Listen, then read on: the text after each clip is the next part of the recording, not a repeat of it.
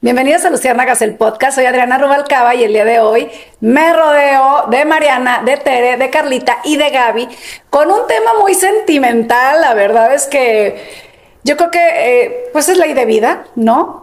Sabemos que nacemos, crecemos y morimos. Esa es como la historia resumida de un ser humano. Sabes que cuando naces está la muerte siempre palpable, pero cuando ves envejecer a tus papás, pues es una situación muy difícil que ahí vamos todas confrontando y viviendo, ¿no? Y en esta etapa donde ya volteas hacia arriba y pues ya sabes que ellos están en su vejez y ver cómo van viviendo cada uno, cómo los viste vivir cada una de sus etapas hasta llegar a esta, pues te llena de reflexiones y no sé ustedes, pero a mí me da esa sensación de decir que el tiempo no pase, ¿no? Como quiero detener el tiempo, quiero aquilatar y quiero disfrutar todo lo que yo pueda, porque como ley de vida, pues si algo tenemos seguro es la muerte. Probablemente alguna de nosotras mueran, no lo sabemos, pero bueno, si nos vamos como por lo que toca, pues bueno, vamos lógica, la lógica es, vamos a ver a ellos en esta etapa de envejecer y pues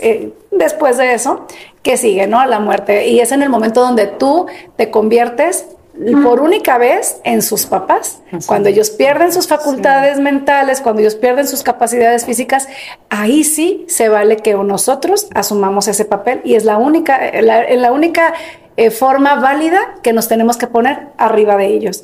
Antes no, ellos siempre serán arriba de nosotros y siempre nuestra mirada será hacia arriba hasta ese día que llegue y que ojalá que tengamos la dicha de poderlos acompañar y poderlos cuidar, ojalá, ¿no?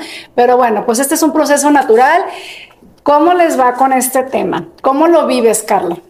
Yo todavía, mis papás son jóvenes, están en los 70, cumpliendo los 70 años, están todavía muy dueños de ellos, con salud prácticamente plena, ¿no? Pero sí estamos como empezando a ver, sobre todo con los amigos que tienen como menos,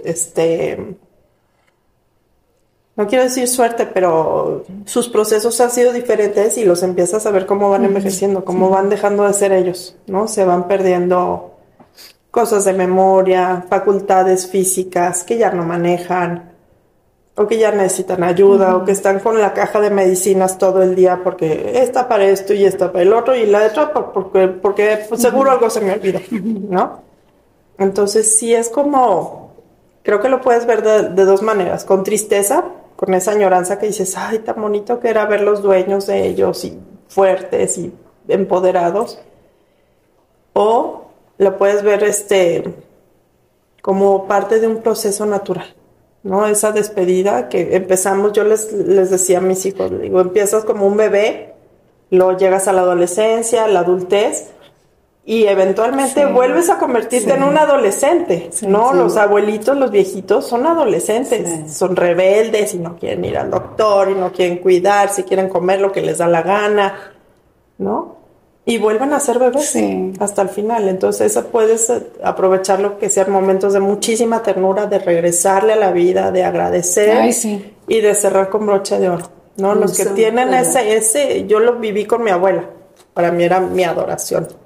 Y poderla despedir después de verla a una mujer tan plena, tan fuerte, que pasó por tantas cosas. Y al final era una bebé. O sea, le teníamos que dar de comer en la boca, cambiarle el pañal. Pero fue un regalo porque nos pudimos despedir con muchísimo amor, ¿no? Te da la oportunidad de por lo menos tú sientes que la otra persona puede percibir todo el amor que tú tienes por la otra. Y como dices, es o sea, en vez de que si lo vemos con esa otra mirada, ¿no? En vez de que sea como, ay, qué carga, qué friega, me toca, es como decir, híjole, tengo la posibilidad, que lo he escuchado de muchas personas que están en esa situación, decir, tengo la posibilidad de cuidarla, de traérmela a mi casa, de cocinarle, y se me hace que es una oportunidad bonita. Y de disfrutarlo, porque les queda poquito, ¿no? Bueno, en la lógica. En la lógica, exactamente, digo. Pero y son los recuerdos, finalmente es lo único que se queda, los recuerdos, las experiencias en la vida. Y eso es lo que, y también No sé si te pasa o les pasa a ustedes que no lo percibes, pues porque vas viviendo el día a día y como que no te pones a, ay, cuando mis papás envejecen, no, pero cuando lo ves más cercano, dices, ay, no, o sea, esto es latente y esto pasa. Tú, Tere, ¿cómo lo vives? Tu papá también es joven, ¿no? O sea, tenemos papás. Pues mi papá ya no es tan joven, tiene 83 años. Ay, sí, pero la verdad es que gracias a Dios mi papá se ha conservado muy bien y ya ahorita la verdad es que tenemos como un mes que pues sí lo hemos visto que se le olvidan ya las cosas, está de verdad como un niño chiquito, los nietos le dicen bebote porque duerme todo el día, se levanta nada más para comer y de verdad es que hace cosas de niño, hace sus berrinches, quiere comer lo que él quiere, lo que se le antoja, es papero, es cacahuatero, eso te hace daño, no importa. Yo la verdad lo vivo, sí quiero decir que mi papá, verlo así, para mí es algo súper difícil porque mi papá fue una persona muy dura, muy autosuficiente, independiente y pues no era muy cariñoso, entonces él siempre así como muy, muy plantado, muy muy él, muy sobrio. Y ahora que pues está en esta etapa, la verdad es que pues sí lo veo vulnerable, ya camina pues lento, la pandemia la verdad es que sí pues le frenó muchas cosas, porque si él estaba muy bien conservado es porque él hacía mucho deporte, en su juventud hacía mucho deporte y pues trabajaba y siempre ha sido una persona muy activa. Se jubiló y seguía activo físicamente y seguía pues alimentando su mente, leía sus crucigramas, todo, o sea, para fortalecer su mente. Y haces de comer, mi papá es viudo, eso es lo que quiero abordar, que él ahorita, tuvo muchos años una pareja y ya tiene otros tantos que pues ya no está con ella y él está solo. Entonces ahora que está pasando por esta etapa, él vive solo. Y pues todas sus hijas, pues vivimos lejos. Entonces sí es un tema de que, te vamos a llevar a las vacunas. Y pues no, pero yo puedo manejar. No, o sea, nosotros te vamos a llevar. Y es que como mi hija menor me va a llevar a mí. Y yo, ni modo, te toca. O sea, se siente que lo ningunean. Sí, claro. Y la verdad es que muchas cosas de las que él hacía, como manejar sus finanzas y pues, pues sus cosas personales, nosotros, yo no, la verdad, yo no soy tan involucrada. Mis hermanas las mayores son las que, se involucran mucho y él no quiere, o sea, no las quiere soltar. Me parece muy bien porque, pues ahí, veo que, pues él todavía puede. Entonces, eso se me hace muy bueno. Pero lo que vuelvo al tema de la pareja, él está solo. Entonces, verlo envejecer sí, solo. En soledad, ¿no? Sí, la verdad es que de pronto sí, ahora me tocó llevar su coche porque se enfermó de COVID, pero es un roble, o sea, porque no le pasó nada, o sea, una gripita. Y yo, papá, no puedes salir, porque salió a darme las llaves de su coche porque yo lo llevé a la verificación y, papá, ponte el cubrebocas. A mí me fue pésimo en el COVID. Ay, hija, no pasa nada. Y yo, no es en serio, o sea. Entonces, esas cosas de delegar sus actividades que él dice, es que yo puedo manejar. Ya no maneja tan bien, o sea, y hacerle ver eso es muy difícil. Es muy, muy difícil y no se deja porque vuelvo a lo mismo. Mi papá siempre fue una persona, pues, muy independiente y aparte era tan autoritario, o sea, muy autoritario. Y ahora verlo así, digo, es otra persona, la verdad. Como dice Carla, ¿no? Vuelve a ser adolescente y a la rebeldía y lo termina siendo. Y luego una amiga, mi abuelita, ahorita que dices de la vejez, mi abuela siempre fue muy dada a los demás, pero no se dejaba que la atendieran, ¿no? Eso. Entonces una amiga me decía, es que esta vida no te vas sin aprender todas las lecciones. Y si no dejaste que alguien más te atendiera y alguien más te cuidara, seguramente vas a estar en tu vida ya imposibilitada, no te va a quedar de otra más que recibir la ayuda de los demás. Claro. ¿No? Entonces, y mi abuela así se fue, o sea, estaba siempre muy entera, pero llegabas a tu casa y te atendía, era una princesa, así, ¿no? Todo, muy servicial, muy atenta. y al final tenía que depender de todas las demás. No, es que eso yo creo que es lo peor para ellos. Y, para peor. Y le veías los ojitos así cristalizados. Abby, no te apures, aquí estamos, te queremos, no pasa nada, con todo el amor. Pero sí es como dejarte, ¿no? O sea, de ese que eres, me acordé con lo que dices de tu papá, que eres muy dueño de ti, muy autosuficiente. Pues hay veces que tienes que aprender, ¿no? Sí. Para que no te tome la vida por sorpresa. Y sabes qué, Karla, bueno, tú hablas de una mujer a mujer, o sea, ustedes, yo por ejemplo con papá se esguinzó el tobillo, se fracturó más bien, y pues solo, y mi hermana la mayor se lo llevó un tiempo a su casa, y luego yo me lo llevé a mi casa, y entonces era, imagínate bañar tú como hija, mujer, a él hombre, que aparte pues no deja de ser macho, la verdad. ¿Cómo? No, claro que no, ustedes no me van a bañar. Papá, no hay de otra. O sea, no va a venir mi esposo a bañarte. No está aparte. O sea, te tienes que dejar bañar. Entonces, para él era, o sea, para él era como humillante, ¿sí sabes? O sea, que yo tenía que, pues, verlo así, o sea, y la verdad, te voy a ser sincera, o sea, lo haces, o sea, lo quieres, lo adoras, pero también para mí era súper difícil, o sea, ver a tu papá así y tenerle que estar tallando y, ay, no, para mí sí fue algo muy difícil. Yo de verdad es que, yo espero, a como es él, que de verdad, o sea, no sea tan, tan decadente su vejez, y que él un día se duerma y ya, o sea, ¿sí sabes? O sea, si tiene que ser así, de abrupto, yo lo prefiero por el carácter que él tiene. Para él es algo muy difícil, y más porque son puras mujeres las que los va a tener. La que los va a tener, y afortunadamente que las tiene ustedes, ¿no? Sí. ¿Y tú, Mariana? Yo, fíjate que mis papás están entre los 72, 73 años. De salud están bien, la verdad. Han tenido episodios complicados la última vez. Este último año mi mamá tuvo una caída, que le requirió una operación, aparentemente algo muy sencillo, pero pues muy latoso de rehabilitación, y hasta la fecha sigue.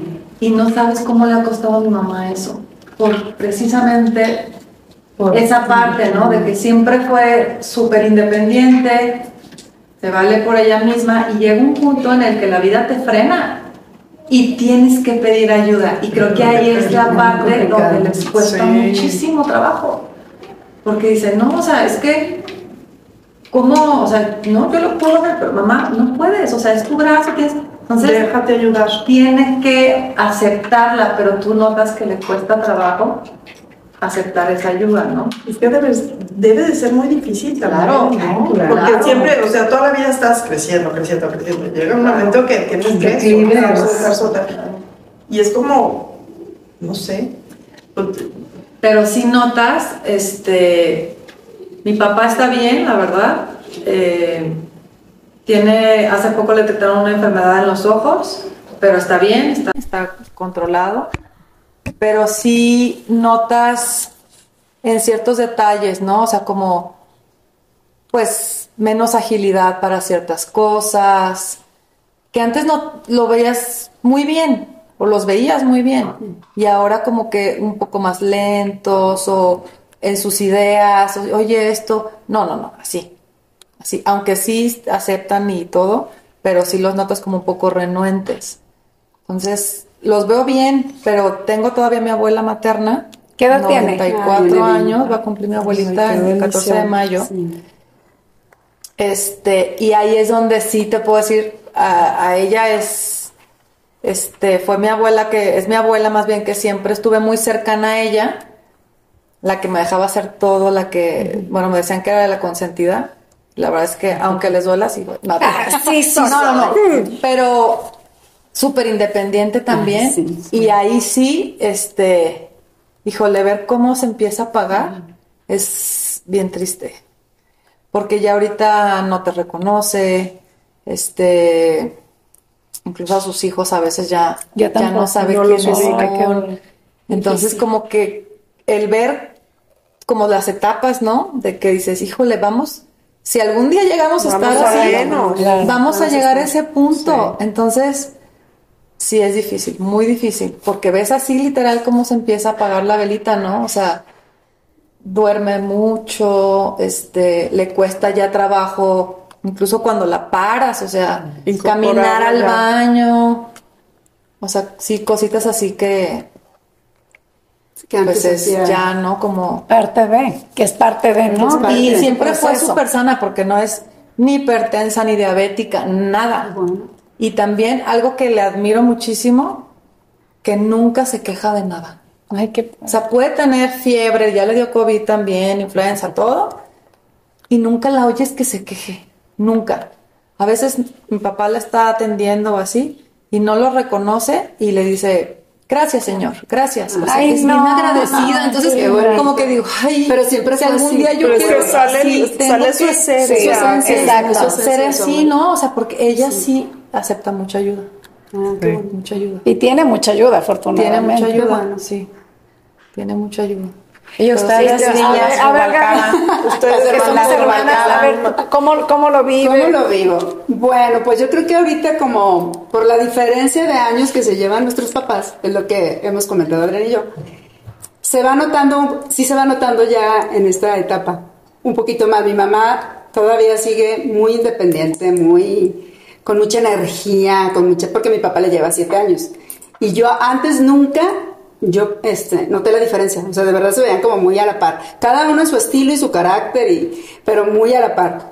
Y ahorita sí siento que mi mamá le apoya a mi papá ya en algunas actividades. Mi mamá ya casi siempre es la que ella maneja, aunque sigue mi papá manejando en carretera y así.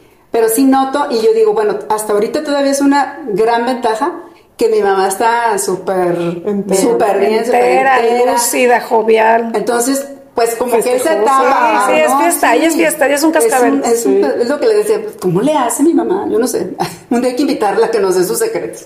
Sí, la verdad es muy jovial. Entonces sí siento que mi papá se empieza ya a recargar en ella. Y me llamaba la atención lo que decías de tu papá, que siento que es como muy parecido a lo que es mi papá. Como alguien siempre muy serio, muy independiente, que no requería de mucha ayuda. Entonces yo creo que también va a ser un proceso bien difícil para él, saber que un día va a necesitar apoyo, como a todos nos va a pasar.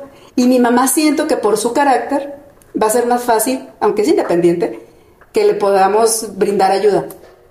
Creo yo, no sé. Cuando ya se llegue el momento, no sé. Aparte entre mujeres es diferente, ¿no? Es como esa de hermanas... No importa la edad, o sea, es una confianza que se genera natural. Sí, pero fíjate que ahorita que dices eso, mi mamá siempre le gusta ella atender, así, ella solucionar, así, ella hacerlo. Yo me fijo, por ejemplo, si una de nosotros está enferma, solo basta con que ella sepa que tengo tos. A la hora, ya... Te hice un caldo de pollo, toma, y una cazuela, o sea, ella es así, ella es inmediata y siempre es, ¿qué te puedo hacer? ¿Qué te puedo ayudar? ¿O cómo te puedo, o sea, atender? Ella, ajá, siempre. Entonces yo digo, ella también, pues porque no sé cómo va a reaccionar. No le, ahí, en los cumplidos simplemente nos dice, no me regale nada. No, pero ¿por qué no me regalen nada? No necesito nada. O sea, le cuesta trabajo aceptar, recibir. Entonces, bueno, pues a ver, esperemos que al final del día, pues, no sé, tengan esa apertura o sabiduría y que nosotros también tengamos toda la capacidad de poder hacerlo. Eso yo leí, Adriana, que parte de este proceso, de lo complicado del proceso de la vejez, no siempre son los papás, somos nosotros mismos en no poderlo irlo asimilando, exacto, irlo aceptando. Entonces, a quien le está costando trabajo a veces no es a ellos, es a nosotros. Oye, porque incluso te das cuenta que no tenemos la cultura de estar preparados para una vejez, es la realidad. Entonces, mis papás viven en casa de escaleras. Mi mamá tiene la lavadora y secadora en un tercer piso. No. Entonces... Para ellos es bien difícil, nosotros como hijos de fuera, vemos y decimos, oye, hay que buscar otra opción, esa casa ya está grande, ya ustedes no necesitan eso, algo donde ustedes no haya riesgos, mamá, o sea, tú tienes que subir un tercer piso con una caída, algo, lo que sea, ¿no? y no han aceptado moverse. Sí. Pero ¿sabes qué, Mariana? No justo ese tema, mis papás también tienen ese tema, ¿no? Pero mi papá dijo algo. A ver, yo también a veces digo, esta casa nos queda muy grande, ya algo más chiquito, más cómodo. Y yo escuchándolo, creo que tú, no sé si tú estabas o estábamos ahí compartiendo la mesa. Dice, pero luego después digo, ay, a mí tanto que me gusta mi jardín, tanto que me gusta hacer mi casa, mis espacios. Sí. Y yo le dije, mientras tú puedas vivir en tu casa que tanto te gusta, vive en tu casa. Sí. Entonces creo que también va por ahí, porque nosotros... Hay que adecuarlo. Sí, ¿no? Y aparte... tiene opciones mi papá para adecuar su casa, él sí dejó. Él sí dejó. Una recámara abajo. Pero le quitó el baño, Gaby. Pues sí. Pero ahora lo tiene que poner. Y alguna vez hasta dijo, ¿no? Tiene manera de hacerlo. Pero fíjate, este es un punto muy importante, ¿no? El proceso natural de una familia es... Pensemos en una familia, ¿no? El encuentro, desprendimiento de las familias personales. De origen. Te encuentras con tu pareja, entonces empieza a formar una familia y luego siguen los hijos chicos, los hijos adolescentes, nido vacío y la vejez.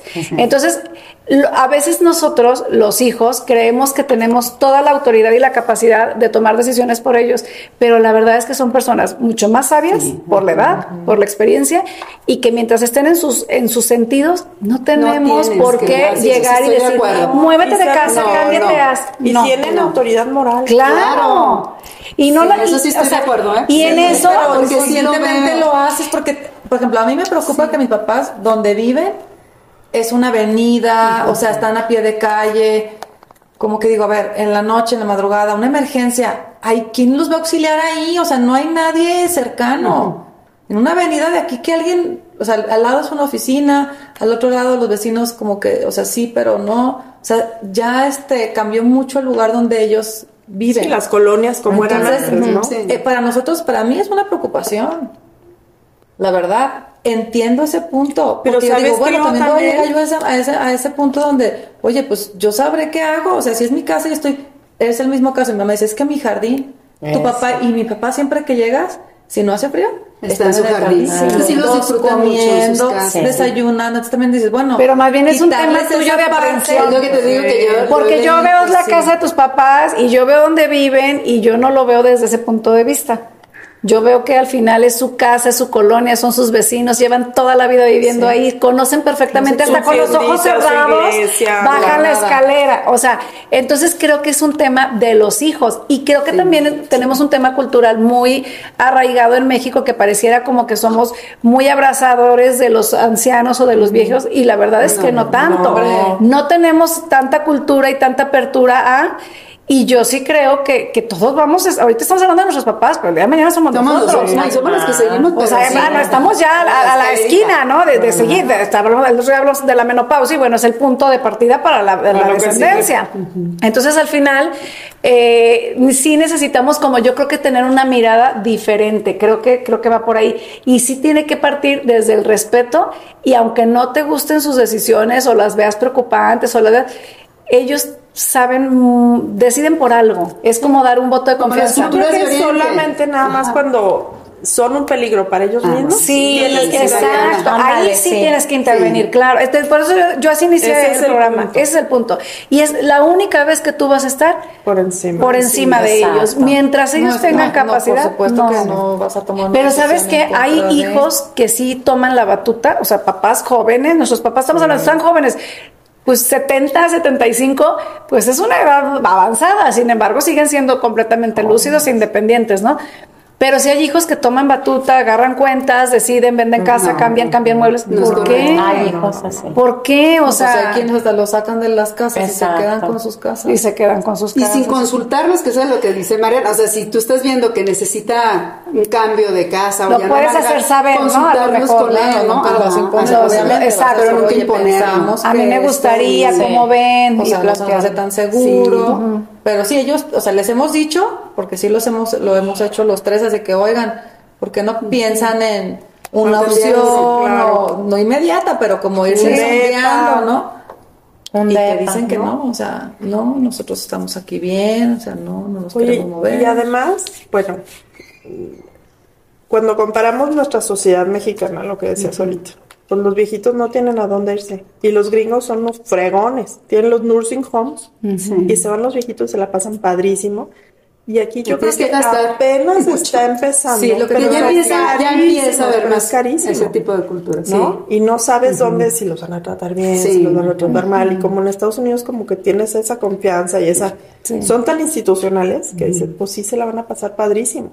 Pero en México todavía y no. Y yo sabes, Carla, que sí creo que sí es una muy buena opción. Se la pasan padrísimo. Yo también. Yo pero la cultura del mexicano es como abandonados. Abandonada. O sea, de verdad, yo creo que mi papá, o sea, la generación de mi papá de los ochenteros, me van a abandonar. O sea, si me van a un asilo, que aquí les llamamos así, pues es como... Es abandonado. Sí, no, y no es así, la verdad, no. Yo cortaba el cabello, bueno, más bien me metí a estudiar, y yo iba a un asilo. No estaba muy bonito ni nada.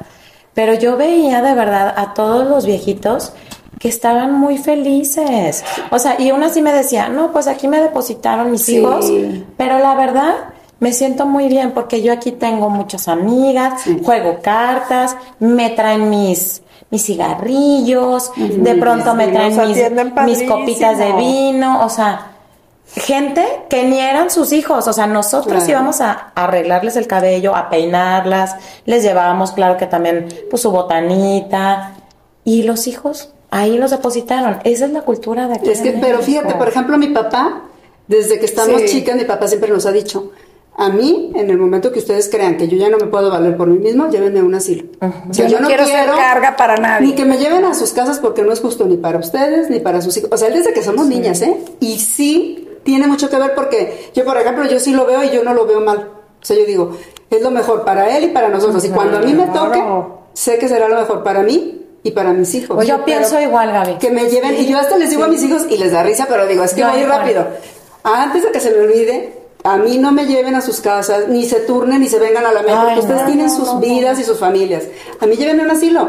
Y luego dicen como las niñas de Mari, que porque vemos unos súper bonitos, ¿no? Sí, pero también unos horribles. Nos dicen, pues es torrito. Dicen las hijas de Mari, sí. Es que están horribles. No, hay que prevenirle. Es que nosotros con unos amigos decíamos, somos 8 parejas, decíamos, imagínense qué padre, un terrenito en Chapala. Ay, así, los 8 departamentitos chiquitos, el área común, no, hombre, cine, karaoke. Es que eso sería ideal.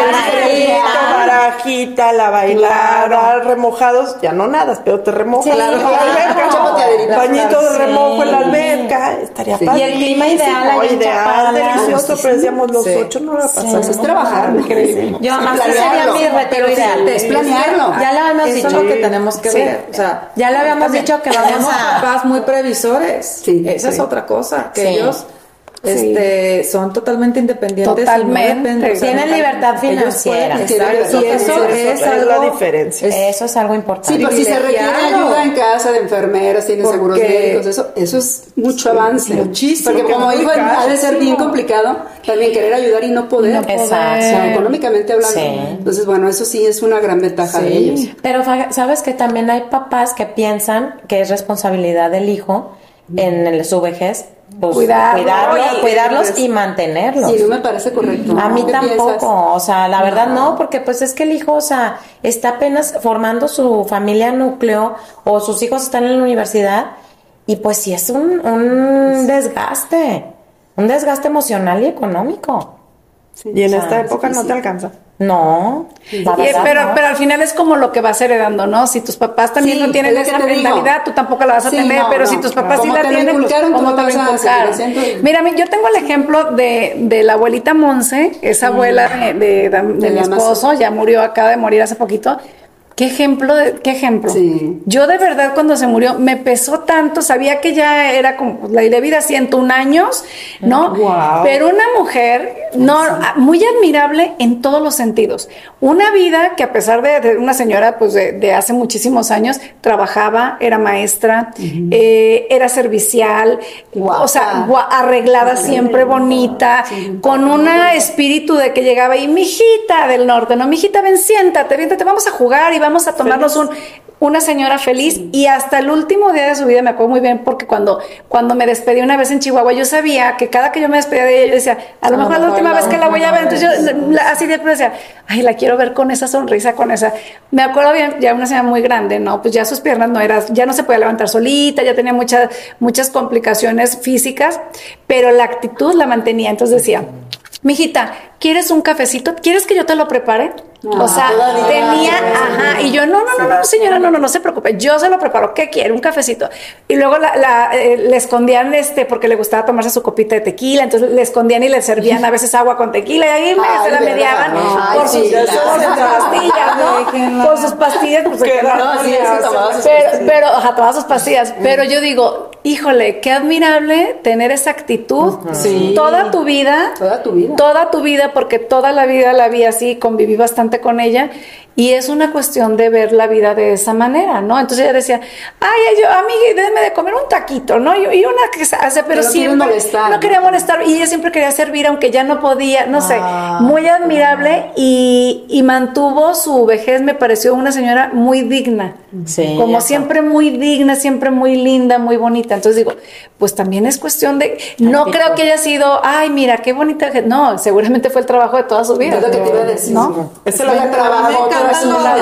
Los adultos mayores, las señoras que están arregladas. Ay, sí. La uña con pintada. Con su cabecita de algodón. O sea, que ya tiene súper poquito cabello, pero peinadita. Digo, ay, qué padre. Ojalá. La boca, ojalá, boca roja. Ojalá. Pero, se me hace así lindísimo. Lo máximo. Porque le ves, dices, oye, si se quiere arreglar, si tiene fuerza para todavía eso, es la actitud, cómo le entres a la vida. Yo creo que es eso, es como cómo ves la vida, ¿no? O sea, cómo la enfrentas. Y ese es un trabajo, o sea, estamos hablando de los papás, pero yo creo que también nosotros. Si la vemos ahorita pésimo pues no te esperes a que sea. No, yo una vez leí a Mariana eso que decía, ¿cómo quieres ser en tu vejez? O sea, tienes que trabajar desde ahorita. ¿Quieres ser una persona mayor, que todo el mundo te visite, que los nietos lleguen, voy a llegar con mi abuela porque me la voy a pasar bien? ¿O quieres ser una carga? Eso depende también de ti. Muchísimo en cómo te comportes, si estás de mal humor, si estás renegando, si estás... Pues seguramente así sea tu hijo... O alejas o acercas, ¿no? O alejas o acercas en tu vejez a la gente. Entonces la tienes que trabajar desde ahora.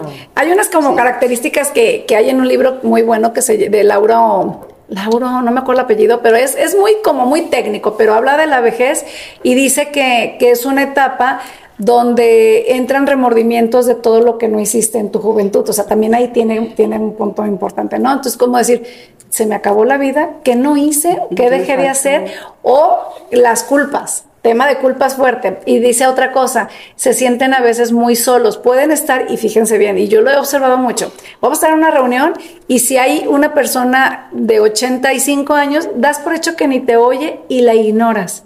Y dice, se sienten ignorados, hay que integrarlos, hay que tomarlos en cuenta. Entonces dice muchas características muy interesantes como para poner cartas en el asunto y no, ojalá que no lo permitamos nosotros y ojalá que el día de mañana nuestros hijos no lo permitan con nosotros, ¿no? Que es lo que decimos, ahí vamos para eso.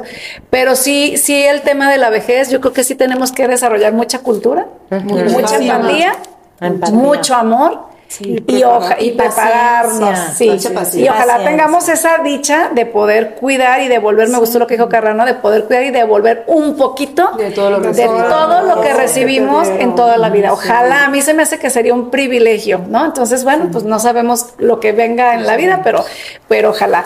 Pues bueno, con eso cerramos el programa, suscríbanse a Luciérnagas el podcast, estamos en todas las redes sociales, coméntenos, opinen cómo viven la vejez, porque sabemos que tenemos personas que nos ven, que ya están en etapas avanzadas, o cómo la vives con tus papás, cómo ha sido tu experiencia, todo nos enriquece, y pues algo que quieran decir para cerrar, concluir, o lo dijeron todo. Lo dijimos todo. Yo creo que quedó muy claro. Quedó muy claro nuestro pensamiento y nuestros deseos. Pues un abrazote grande a todas las personas de la tercera edad, que Dios los cuide, los bendiga y ojalá que tengamos todos la dicha de llegar a esa edad lúcidos, con ganas, con buena actitud y que también la gente que en la generación de abajo nos vea con mucho cariño, como nosotros también deseamos ver a los de arriba con muchísimo cariño. Pues hasta luego, nos vemos el próximo jueves. Hasta luego. Adiós.